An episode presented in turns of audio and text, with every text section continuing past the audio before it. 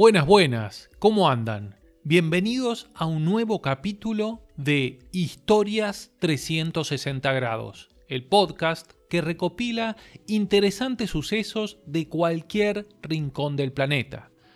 Buscamos aprender cada día un poco más para apreciar mejor este mundo, ya que, después de todo, los ojos ven solo lo que la mente conoce. Soy Esteban Nigro y te invito a escuchar un nuevo capítulo. Comencemos.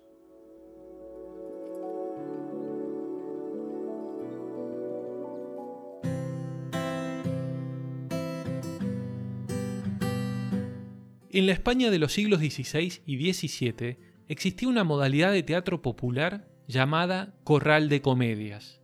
Se la denominaba así porque sucedía en los corrales interiores de las casas, donde una vez por semana retiraban los animales, traían los bancos de la iglesia más cercana y hacían las funciones. Estos espacios fueron el marco de la dramaturgia del siglo de oro español, con autores como Lope de Vega, Tirso de Molina y Pedro Calderón de la Barca.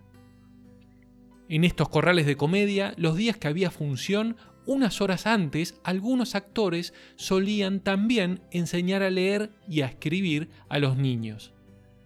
A mediados del siglo XVI, un jovencito llamado Miguel aprovechaba esos momentos con los actores y poco a poco aprendió a leer y a escribir.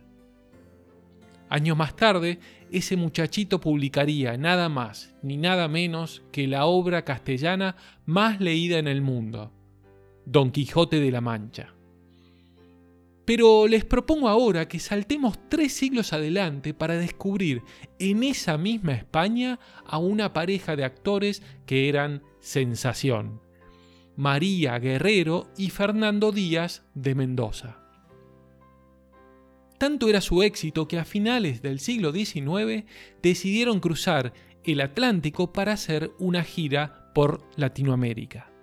Así es como en 1897 llegaron a Argentina y al público porteño le bastó ver a María sobre las tablas un par de veces para enamorarse perdidamente de ella.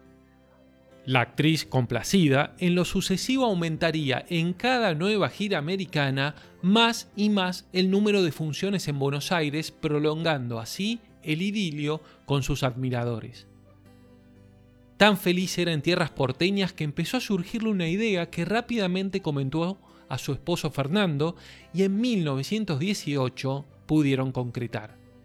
Crear un teatro español en la ciudad Reina del Plata.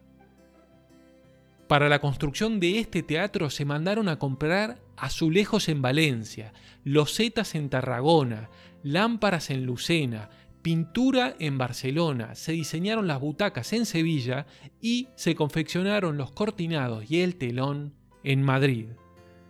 Pero claro, había que cruzar el Atlántico con ellos y acercarlos hasta Buenos Aires, donde habían comprado un terreno para erigirlo.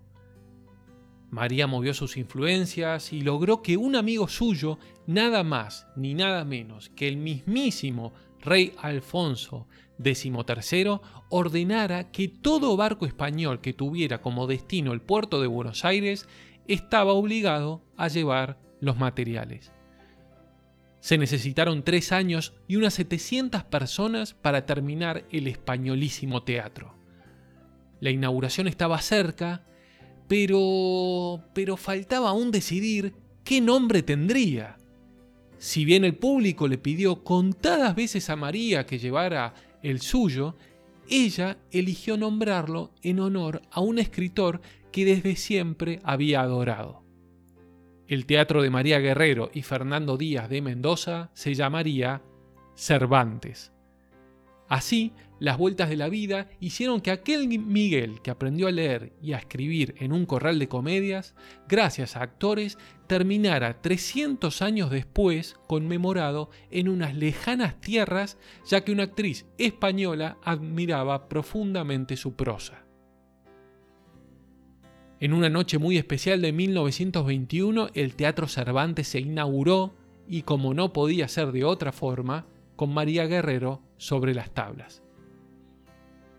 Pero hay un homenaje más de María Guerrero hacia su escritor favorito, tal vez un poco escondido en el hoy Teatro Cervantes.